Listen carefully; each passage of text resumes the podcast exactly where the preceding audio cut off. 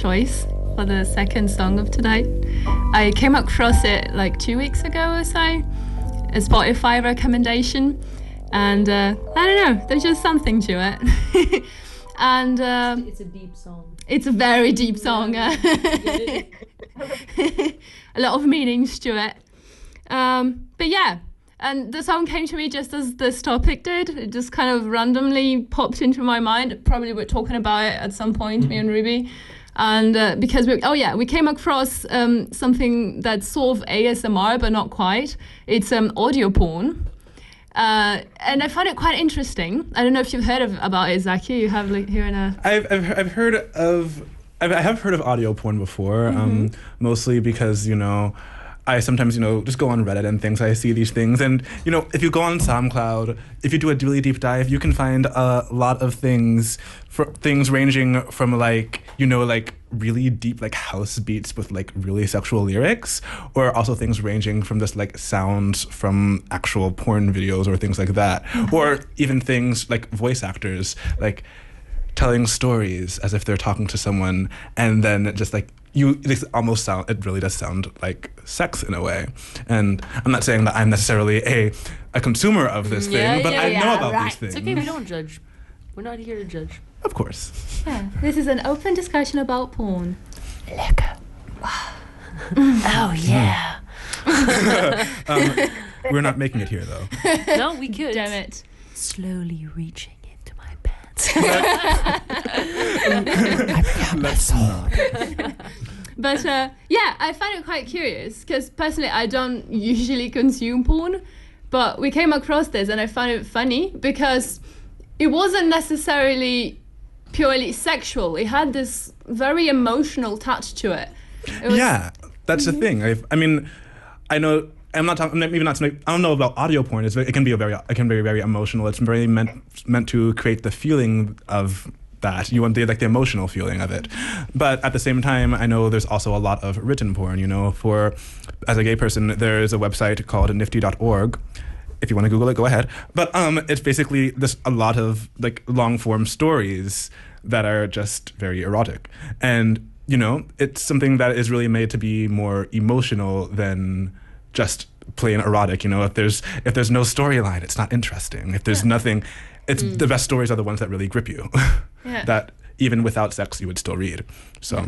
So that yeah that that triggered something on me because usually I always associate porn with something bad or like the industry and sexism and uh, people making use of women's body most of the time in a very sexualized objectifying way that might lead to violence and that. But it turns out that it's not always like that Yeah, I think there's a lot of alternatives to that. I think I think there's really a lot to be said for the alternative porn industry that isn't I think a lot of mainstream porn, porn industries there are a lot of things that are really toxic. And I'm speaking from a gay as a gay person myself but there's like websites like Fraternity X that are like really basically simulated rape and you know really mm. toxic things like that. And if you look into alternative venues you can find that there's really a big world out there in the in a big there really is a big world than just what you see in front of you in terms of porn Yeah. So now this is your perspective, and I'm, I'm, I'm, I'm assuming here you mostly focused on gay porn or alternative porn. yeah generally Yeah, but now I turn here my eyes to Yell. we were talking about it before, and I think your approach to porn is rather different. Well, it's the uh, it's the opposite spectrum. So, like personally, um, I hate emotional porn. It's not that I hate it; it just doesn't do anything to me because it's too close to reality. So, I I prefer porn that's completely uh, out of reality. That's overdone, over the top with you know like fake boobs, fake fake dicks, fake all of it. You know everything that's fake and it's over the top and it's super like stimulating. And I I've tried to like watch like amateur porn and all that shit, but it's never done anything to me.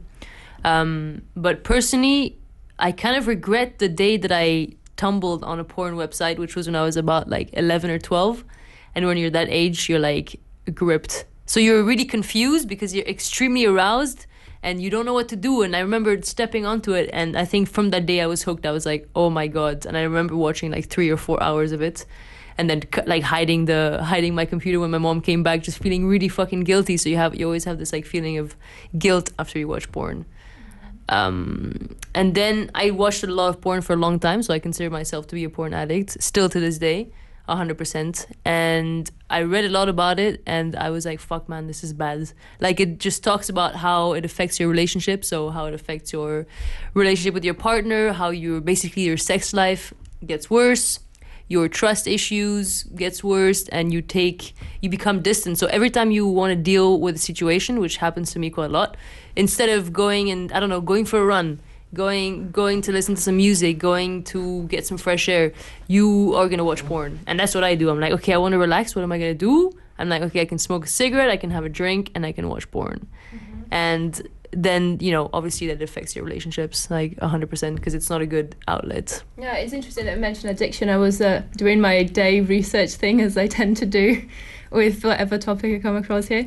And uh, yeah, I was reading this article that was about how the brain of people who tend to watch um, porn daily uh, has some areas in the brain are similar to those of addicts mm-hmm. in a way. So yeah, but it's kind of you don't really know whether that's because you watch porn and hence you end up having that brain, or because you already have this kind of brain, then you end up having i mean i think it, it's it's both it's a both uh, Yeah. it's a two-way stream yeah, very interesting. But this reminds me of a film that one of the people here tonight did, uh, Diana. Hey, yeah. so a couple of months ago, or maybe even longer than that, I, I don't quite remember. But you did a film called Margot, right? And Yes.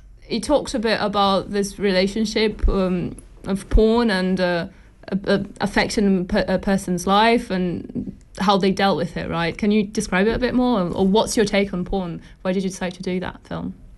I mean, my take in porno is a little bit broader than what happens in Margot because at the end, Margot is the story of a girl in particular. So it's like, I mean, of course, we can take it in another layer and say that, I mean, of course, porn, like, come on, like, this is the time in reality that we have so easy access to these images. Like, you know, there is no way to make a comparison between a kid like 50 years ago that will find a porn magazine and will be like, oh, there is a porn magazine. But come on, like, these years, like a boy can have that in the phone in the bathroom. Like, you know, you can be watching porn all day. I had a boyfriend, like my first boyfriend, he really had an issue with porn and he was like, the thing is that it's so easy that we can be all having dinner and I can be watching porn. yeah And like, of course, that it's going to create a reaction when it's so much people that it's, um, yeah, in the reflective this thing. And I mean, of course, like speaking about fiction, that porn, you know, should all also cover the side of fiction. We should allow ourselves to cover all that spectrum, and you know, to be really free and do whatever the fuck we want, if that is fake boobs or tentacles or whatever the fuck. But the thing is that when we don't have you know, and a structural and real sexual education. That is the educations that kids are having about sexuality and about intimacy and about how to relate with the other, and like in really basic things, because it's really symbolic and there is things that you are just shallowing all the time and that you are normalizing. And you know, the bad thing is not you know, not like victimize or demonize this whole part, but like the reality is that if we don't take the priority, this is what is shaping heads and this is what is shaping ideologies, and it's really, really fucked up.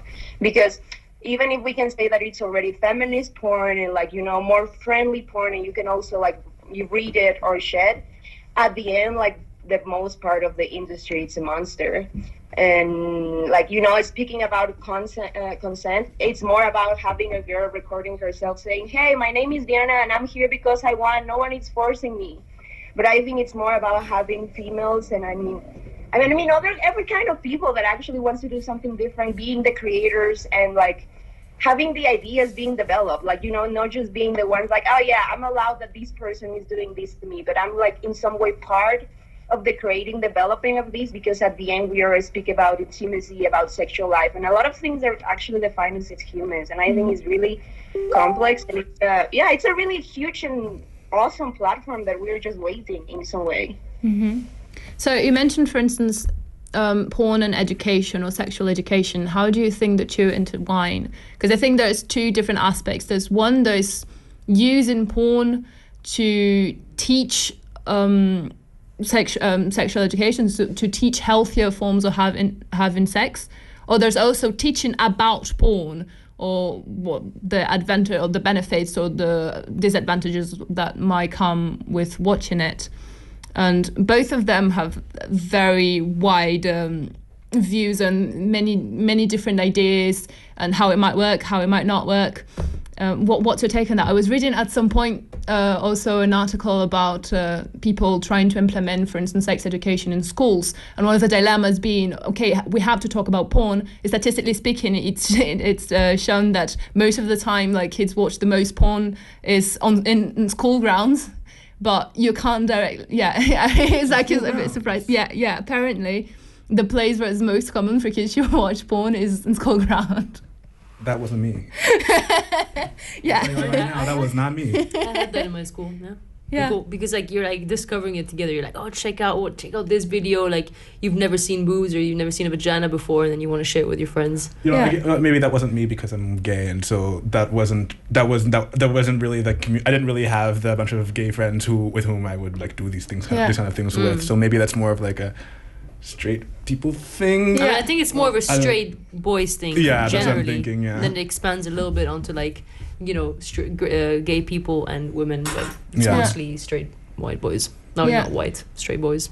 yeah, there is there is think- a lot. but but yeah, but then the the question that was coming that like I was bumping into over and over again the more I read about is how the fuck do you deal with that as a teacher because you need to discuss about porn and you want to make sure that kids uh, consume it in a better way because you can't stop people from consuming whatever they want to consume without talking about it because you're not allowed to talk about it in school grounds. Well, I don't know. I don't. I don't know really what the what necessarily the answer is, but what my what, what comes to my mind is one of my favorite things, which is harm reduction. You know, to tell them exactly what it is. Tell them the good things and the negatives, so then they have all the information and can make their own decisions based on the based on the information that you give them. If you don't talk about it at all, then they're going to get their information from sources that may not be as good or trustworthy as a teacher or a loved one who is important. How is it for you guys? Like when you first started watching porn, what was the main thing that attracted you towards it, and what, what and how did it make you feel once you started watching it?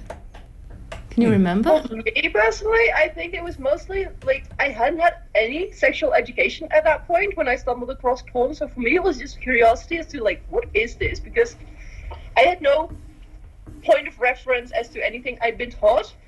And um, looking back at that now, actually, that's I think that's a really wrong way to go about it. Because for me, I saw it and I was like, okay, so this is what sex is, and then later on in life realized that that's not at all what sex is like most of the time because what I stumbled across was the first thing you find when you type in porn, which is the over the top, exaggerated, not realistic porn.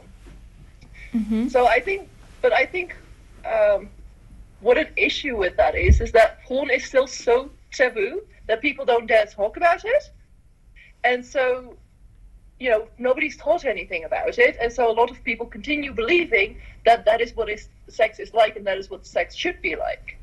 Mm, yeah. For me, what yeah. grabbed me, it was kind of the narrative, because like, come on, like when you're a teenager and you are doing anything, you are thinking about sex. So you're in the library and you are thinking in having sex, and you are in the bathroom and you're thinking about having sex. And the narrative of porn, it's telling you that you can be in the library and randomly just start having sex. so you know it's like really leading that need of you know if i'm thinking it everywhere it means that it could happen everywhere. When most of our relationships are not like in public or like weird scenarios or thinking. So it was like the narrative. At the end is fiction and is what he what trapped me in any kind of fiction. Like you know what i cannot do here and what can be explored without damaging anything or without corrupting anything or whatever. Mm-hmm. Would you agree with that, Saki? Yeah, I agree. I think it's really, I think it like I think porn like with all forms of media, there's good forms and there's bad forms. But unfortunately, at this point, since it's some since it's such a taboo subject, a lot of what we what is immediately available is the bad form of it. And I think that if potentially there were more positive forms of porn, that you know I don't, I don't, necessarily think that young people should necessarily be watching porn, but I think they're going to have access access to it anyway. And so that what they have, the porn that they have access to should be as good as possible, so that they don't develop these bad habits, these bad ideas around what sex looks like. Because if you're learning about sex from porn, a lot of the language that you're, a lot of the a lot of the messages that you're going to get are really negative things. So, what kind of porn was it that you started watching? Would you say that you were lucky that you just bumped into something that was healthy, or was it the first encounter was unhealthy and then you changed, or you just stuck with this unhealthy porn consumption? How did it develop? Is it easy to find healthy porn, as you put it? Uh, I wouldn't say it's necessarily easy. I don't know. I, from my experience with porn, um, for me, like I, I didn't really know what as a gay person didn't really know what gay sex looked like. I didn't know what it was, and so I learned a lot of those things from porn at first. But I was like, okay, this looks weird. I don't want to do this things, and I found some other things. Eventually, I remember like just like looking through like recommended videos and things like that. I remember coming across like these form of porn from this website called Beautiful Agony, by the way. Um, and the way it works is it's literally just images of faces and yeah it's just literally just images of face just videos of people mas- like masturbating or stimulating themselves in some way but you only see their face. And so it's very much more emotional more than any type of physical connection that you are seeing to this person because you don't really know what their body looks like. You only see their face. And so that's one thing that I think could be necessarily a positive thing. And I'm also, I also, I think if you, I think if you really look into it and you're more conscious about how porn can affect you, you, it, it's a little bit easier to be mindful about the porn you consume and what you can find on the internet because anything is available on the internet. Mm-hmm. Do you, Well- do- what do you think? Hmm. Yeah. Personally, okay, I stumbled onto like really hardcore porn the first time I watched it. It was like completely like it was something like hard fuck blah blah blah. It was it wasn't healthy. It was like a guy dominating a girl being oh I think my mic went off. Um being super like uh dominant and being aggressive and being, you know, all this kind of shit that you that you see on porn.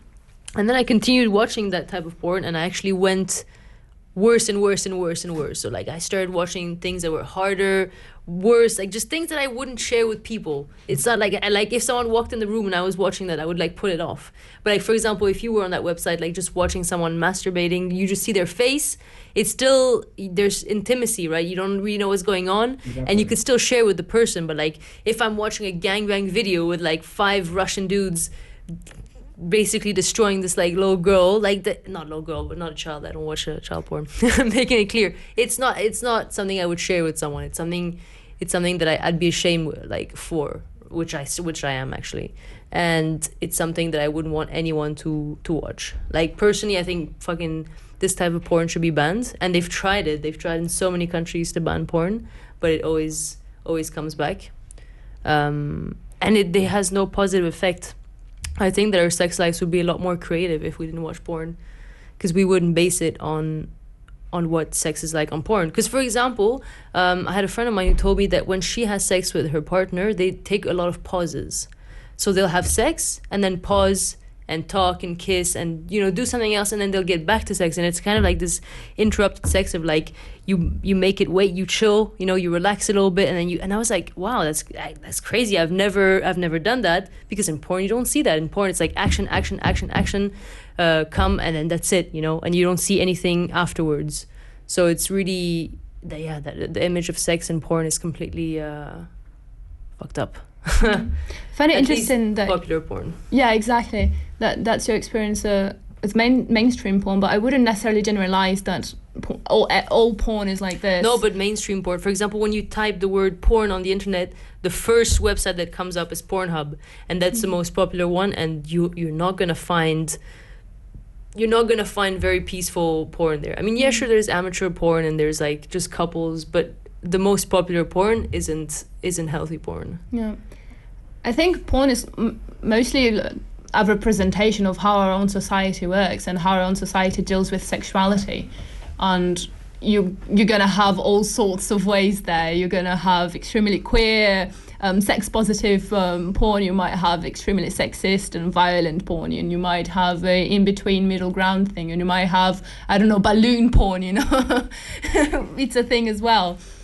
And and I find it cool in a way that we that we we, we start now to have discussions about porn because it also in a, in a way pushes us to, to discuss more about sexuality in general and how sexuality impacts our lives and how that has an impact on our relationships not necessarily sexually but in general friendships and romantic relationships as well politics. It's a it's a fundamental thing. And yeah, and uh, while you were talking about how the mainstream porn was affecting you, I couldn't avoid but rem- remember about another thing that I read yesterday about uh, queer porn and how the industry on, in, on that side of the spectrum is so different. And uh, I was reading this uh, article. It was not really an article. It was kind of a a compilation of many different uh, descriptions of people who work in the scene. Um, mostly, and this is what I found interesting, it seemed to me that it wasn't necessarily the produ- making porn to sell it. I mean, of course, that was also a thing, but it felt almost as if it was making porn to explore your own sexuality.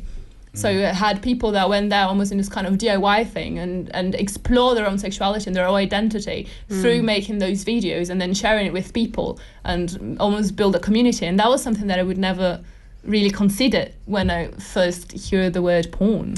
that's what I think could necessarily be a positive from porn. I mean, 'cause I know a lot of people. If if you're learning from if you're learning about sex through porn, if you're getting access to positive porn, that allows you to explore these things like just through watching it, as opposed to just doing the thing yourself.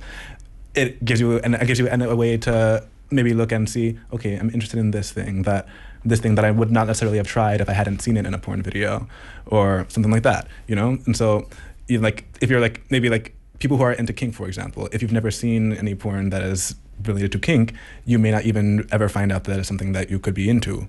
And so that's why I think there I think I think that's why I think it's really more of a conversation about what is the right what is good porn, what is bad porn. I don't think it should be banned at all. But I do think we there have to be a conversation about what makes it good and what is the kind of porn that people should produce and that people could should consume in order to have a better relationship with sexuality, relationships in general.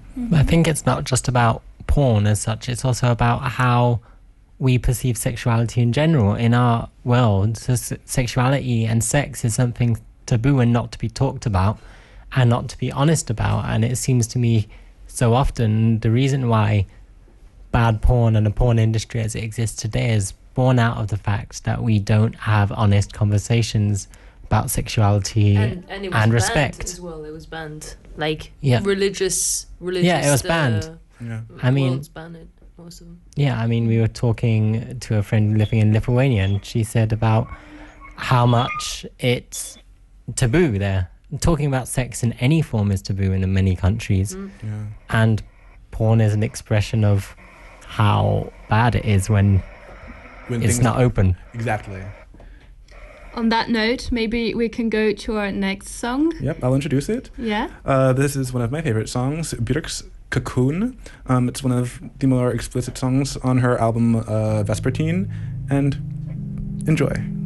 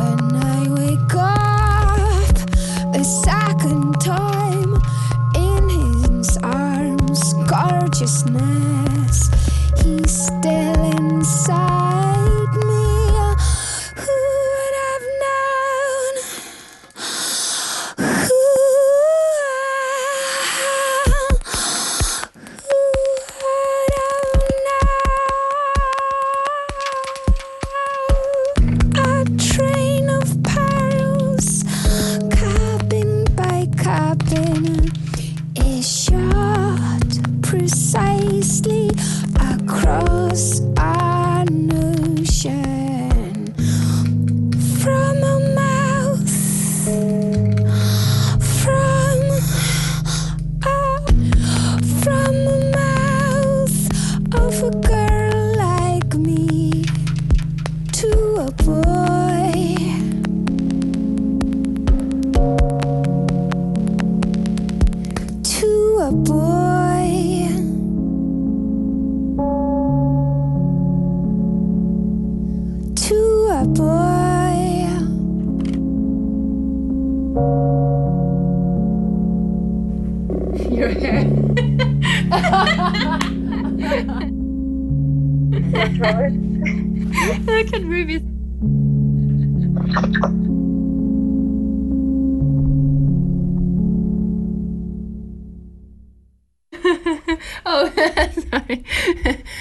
making fun of Ruby here with her hair all messy.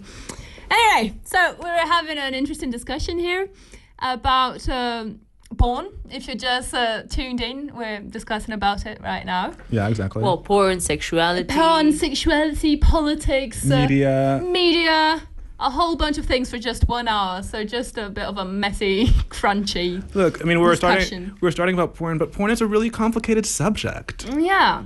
And uh, complicated as it is, as also as sexuality is, we were discussing while the music was playing. Something that we should mention here is consent. Consent is key, guys. Yeah. So how that's how is consent represented in porn? Is it represented at all? How do you learn about it?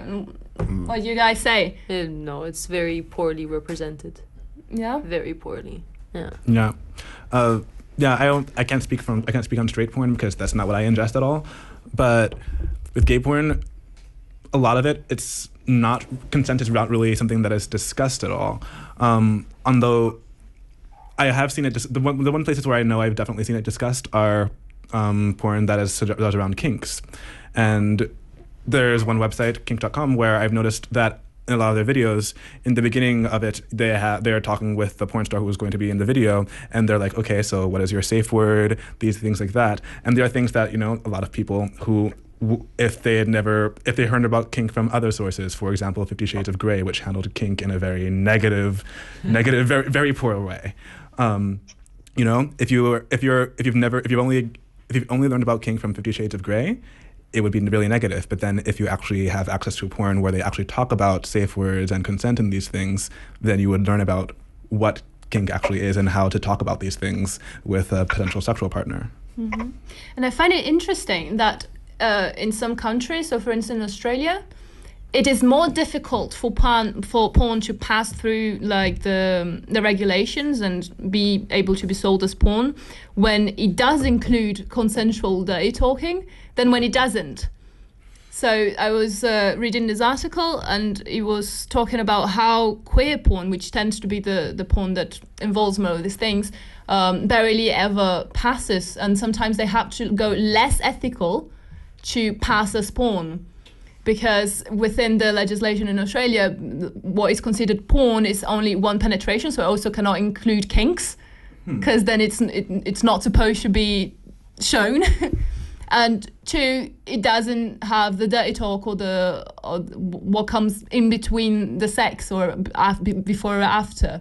Pre- like preliminaries. Yeah, the there's- preliminaries. There's Yeah. no foreplay, there's no aftercare, If it's like kink or anything, and so it's just only the sex, and you don't see any mention of safe words or the actual like communication that is involved in these things. You only see just wham bam, thank you, ma'am. hmm Or even not even necessarily just consent, but even health-wise, for instance, using condom, wearing condoms, is something that sometimes is not well represented.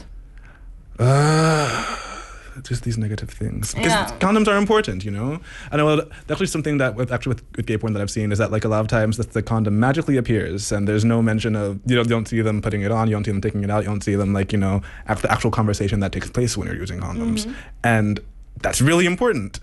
You have because otherwise you know no people don't know how to talk about condoms and then people end up not using them because they don't know how to talk about these things. Yeah. So apparently, there's also something that uh, has been discussed thoroughly, and some some porns try to to make use of porn, but in some cases, when you just see it, it's usually not edu- not in terms of education. It's not like they're trying to teach people to use condoms. It's just because uh, like um, the Yeah. actor's health, which of course it's good.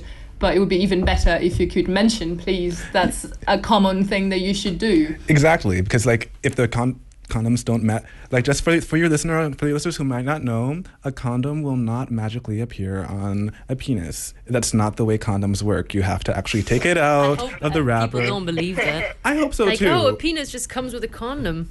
But the thing is, a lot of these porn videos, you would think that the, that the condom just magically appears. And so, if you actually show that, you have to actually show the things that you want people to mirror because people will do what they see. And so, if you actually show them that they're, that they're taking it out, actually make it and make actually make a point to make it a thing, that would, I think, increase the likelihood of actual condom usage. Hmm. Mm-hmm. But I think the problem is that we, we, we're not ever going to be able to stop porn from existing. Porn is always going to exist, and we're going to have all sorts of porn. But what is the problem is that we don't talk about sex. In mm-hmm. school, parents don't talk about sex with their kids. So the only, appro- the only approach to sex that you have is porn. So if, for example, you were shown when you were, I don't know, like you reached teenagehood, what's the correct age? Like 15, 16? Something like that. You were shown like a video of two people, Earlier you now. know. Huh? Like Earlier. 12, Yeah. 11, 11, yeah, I mean, I think I think people would disagree. Like most people would be like, no, that's too that's too young. People But start- you would show a video of like a couple, you know, just making love, like a normal couple, no nothing graphic, no like moaning, screaming, spanking, just the basic stuff, and it, and then the couple would like talk about their experience and would talk about consent and things like this. If like a video like this was shown in school, I think it would change a lot of things. Like, and if yeah, if co- if communication was a lot more open, it'd be uh, I think be better. in Finland, it might not be, but I think it was in Finland. I was seeing, uh, watching this video, and uh, it's more. li- It's kind of like that, but if- for kids even younger. I think it's uh, uh, like Ruby said, around 10, Yeah, I think the conversation should start younger. Yeah. Because, yeah, people like like speaking. I'm speaking from Philad. I'm just speaking like from my own experience. I remember being in high school in Philadelphia, and every year of high school, there would be people coming to my school and. Did Every, every would give every kid a, a paper bag. Everyone would go to the bathroom and pee in a little cup, and they would test everyone for cl- for chlamydia and gonorrhea. Mm. And this is at, in high school, so starting at 14 years of age. I personally think it prob- might be a good idea to start before then, because I, I can say without a shadow of a doubt that people were starting before mm-hmm. then. Yeah, people start earlier and earlier now. Exactly, mm-hmm. and I think that's why you have to begin the conversation. Or the conversation earlier said then they are beginning to do it in a safe way. But here is a question: Do you think that people start earlier because porn is such a big thing nowadays, or is it unrelated?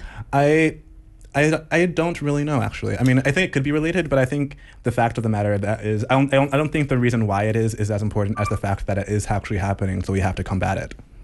I think people start earlier because yeah, we have access to everything now. So you have access to to meeting websites like Tinder, Grindr. Anyone can go and access these these websites. Um, and also because everyone knows like sex is cool, you know. Sex is cool. Like yeah, I got laid and this happened and this happened and like everyone wants to lose their virginity first and there's this kind of competition of like who lost their virginity and who didn't because we know that because like some people who are virgins are ashamed to say that they're virgins so there must be a reason to that right mm-hmm. Mm-hmm. like why is it why is it a bad thing to be a virgin when you're 25 like movies make fun of that all the time like oh look at that virgin nerd like la la la like in media it's just shown that yeah if you're if you don't have sex you're not attractive and you're not cool and you're not you know out there in the world, mm-hmm. which is complete bullshit. And would you say that that's more than just having sex or not, but what type of sex you have, for instance?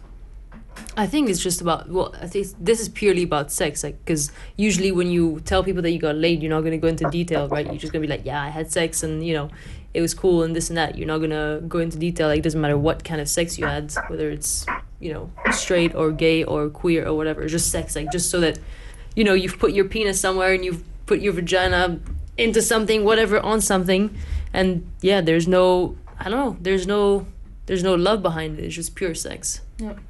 So, I think now it's a good point for us to transition a bit in here in the topic mm-hmm. and stop talking about porn consumption. I mean, we can still talk a bit about it, but go more towards porn production Yes. And how that happens. Uh, how are the actors treated? What's how much are they paid? What happens after they stop um, acting on those films? Do you guys know about it? What what is what would be your first opinion? Admittedly, I don't know much because I don't that. I don't. I don't know them. I don't know much about the uh, the subject itself. But I can imagine that it's probably pretty badly. I mean, thinking about how people in general treat sexuality. If there is someone who made their career out of portraying themselves sexually, as soon as they leave that career, probably the general public is going to shame them for that. I mean, we live in a society where sexuality is often shamed. We have this mm. this prude, we have the prude whore dichotomy, and so as soon as someone has portrayed themselves in porn even once, they are automatically shamed for that, seen as some kind of slutty person in general, even if that's not necessarily the case. That just might have been their way to make money, which I think there's. I think there's nothing wrong with that. Mm-hmm. I mean, nothing. I, I think there's nothing wrong with someone doing that to make money. I think it's wrong to shame a person for doing that. Mm-hmm. Mm-hmm. Yeah, yeah, and for me, what I also realize is that more and more the porn production is not necessarily the big industry. You still have that, but more and more what you have is this kind of homemade thing or like websites where you enter and you register and you start immediately already like making your own videos and seeing how it goes. So you kind of have the porn industry as this spread horizontal thing, kind of that you don't really have much control. Well, actually, no. Actually. Hmm. okay, only 15 minutes left. Okay, so we'll make it quick. Well, anyways, I personally like the whole proliferation of sites like OnlyFans or things like that, where the porn stars themselves are getting more power in the industry because you know, if it's only one corporation, you have to do what they want you to do. Meanwhile, if it's your own, if you're you you now live in a place where if you're producing it yourself, you're in control of what your output is, and you can control whether it's going to be positive or negative. And yeah, I like the whole decentralization of the industry itself. So, Diana, what what would what do you have to say about um, porn industry nowadays? Um, how it can be produced, uh, both in terms of videos or photos or pornography in general. Do you think that it's it has changed much, like from what it is nowadays to 20, 30 years ago? I mean, yes, of course. Like the thing is that the camming industry is something huge now. And the camming gives you a lot of advantages in the sense that, you know, there is no one regulating it further than the rules to whichever website you are. Like, you know, you are in your house, wherever the fuck you want. You are doing whatever the fuck feels like, and you put the rate. So in that sense, it's a really free market and it's like really booming right now. And in the other sense, like I have experienced like the industry in two sides. I had like two proposals that were completely different. like the first one, like uh, I do nude modeling, and I was working. I, I just find out the date of the shoot that I was working with one of the photographers of Sasha Grey, like this super famous woman. And I mean, the dude was just doing like portfolio shit. It was like nothing really important, but he do did propose to me, and he was like explaining me that it was like a fuck ton of money, and like you know because of my body and because I look younger and because like a lot of shit.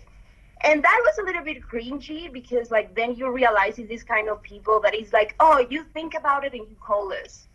And you know it's um, really weird and under the table. And even if it's like a person that it's know and it's like super official and like they can show you like their portfolio their web page like all the references and everything the modus operandi i think for me never felt right because you know you're doing a job that of course in some way is related and you are always in the boundary of eroticism and sexuality. But you know, make a proposal of this kind to someone so much younger than you, for me, never felt clean. Like you know, like if you do that, you just do a casting or like I don't know, but like I mean, I don't really know how should be the appropriate way to recruit girls. I actually think no one should recruit girls. I think mm. girls should be the ones that actually search for the thing they wanted. But okay, like that was the thing that actually stopped me and said like, oh, oh no, this is wrong. And the other one was a company in Amsterdam. And what they are saying is that they do human-friendly porn. So like the huge, the full dynamic is that you go with your real life partner, and like you enter in this room that they they have like already modified, like with a lot of cameras, and basically you're just along with your partner and you do whatever, right? And I mean, in some way, it sounds nicer because like it's okay, it's something I do anyway, and I'm going to get paid but like maybe because I'm paranoid, of maybe it's because as a creator you are conscious of a lot more stuff. But you know, it's not just the recording. Who is editing this material? How much stuff can happen in post production? Uh, at the end, I mean, everything, even if it's photos, even if it's video, it's going to be forever there, and that it's a huge responsibility. And I think that is the reason me as a creator, I wouldn't do it through a third party because I think you should be really, really responsible about the product you are leaving there. And I mean, they were really confused because I was doing like so many questions, like because they also sell you this part of like, oh, if you want, like, you know, you can only be taken care of with females, and you know, like you are only going to have uh, contact with females, and they're going to sign the contract with you and everything. But then I was like, okay, but it's females the ones that are editing the material. It's females the ones that are doing all this production, diffusion, and everything. And then it's something completely different. And I think, you know, the responsibility go further to saying like, oh, okay, it was me and I knew it was consensual because, you know, you don't know the image and the final product that you are actually going to give to people. So, what when you're confronted with this offers, uh, or yeah, how how do you usually pick? What what are there like different like check checklist like mo- like check the if this happens check okay now okay check and then you say yes or do you just go for a feeling okay I feel like this is gonna be safe and this is gonna be okay, and sometimes not. I mean, uh, speaking about photography, it's always like um, there is a checklist about like a safety protocol. Speaking about that, like of course you need to check like the work, the previous work of the person. You need to check with the reference and not just check them. Like speak with the girls, contact one of the girls that this person have worked with. See like okay, like for example, like payments. Like payments needs to be based in that um, how how further is this material going to reach? You know, what is the public and reaching? Like, I'm not going to charge the same for something that is going massive or something that is going on Pornhub. That's something that is for a fashion magazine or for an erotic magazine that is local or something. So you really need to see that all the time there is also a sense because, like, you know, it doesn't have sense that they would offer you a lot of money when it's something that is not really massively produced. So then, like, you know, there is a lot of check things that make you think, like, okay, this is wrong or this is okay. But, like, at the end, I always say, like, if you feel that something is not right for any reason, like, it's not worth it. Like, just don't. Because, like, even if it's just a stupid feeling or whatever, at the end, is your safety. And at the end, there is so much things that are outside your control that you cannot be playing that further, I think. Yeah. Unfortunately, now we're reaching the end. There's so much more that we could talk about. Maybe we can do another episode later where we can go more in detail in terms of industry and, uh, yeah, choices and sexuality. I think we would be interesting to discuss a bit more the effects of it. Mm, Yeah. To what Yes, of extent. But yeah, now we're gonna have to go quickly to the cultural agenda and then say goodbye. so yeah, sad. So the first thing I have to say for the cultural agenda is uh, Dionix is looking for volunteers. So if you'd like to join, contact through the Dionix Facebook page. Uh, on the 28th, so tomorrow, there is going to be the Mandrill demonstration. So because uh, if you don't know yet, they're getting evicted, so they're organizing this demonstration to Uh, yeah, Yeah. yeah, it's really yeah. We all know the Mandrill. It's beloved. It is now closing. They're having a demonstration from uh, 13 o'clock to 17 o'clock. That is from 1 p.m. to 5 p.m. Um, and we're starting from the Bassin, uh, the grass field ac- across from the Student Hotel and the Lumiere. You'll find it. And also, the fol- um, that night at 8 o'clock, uh, will be their last concert at the Mandrill ever. And it's really sad. But the band's performing. It's going to be really great. Uh, Lotte Valda, Peter Willems, Solomon, our good friends, Las Lloronas, and Johann Zeil. And it will be great. I will definitely, definitely be there. Great. And uh, that's it for tonight then. Thank you so much for everyone to being here. Thank you. Yeah.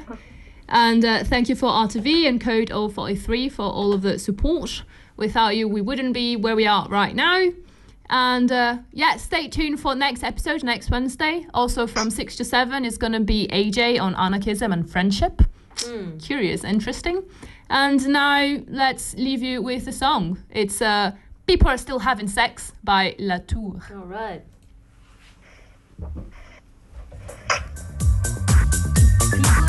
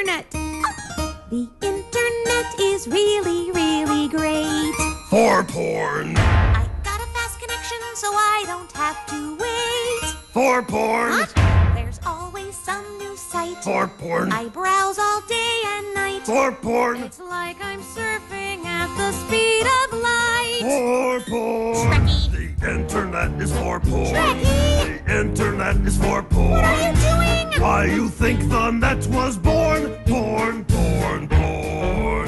Trekkie, Oh, hello, Kate Monster. you are ruining my song. Oh, me sorry, me no mean to. Well, if you wouldn't mind, please being quiet for a minute so I can finish. Okie dokie. Good.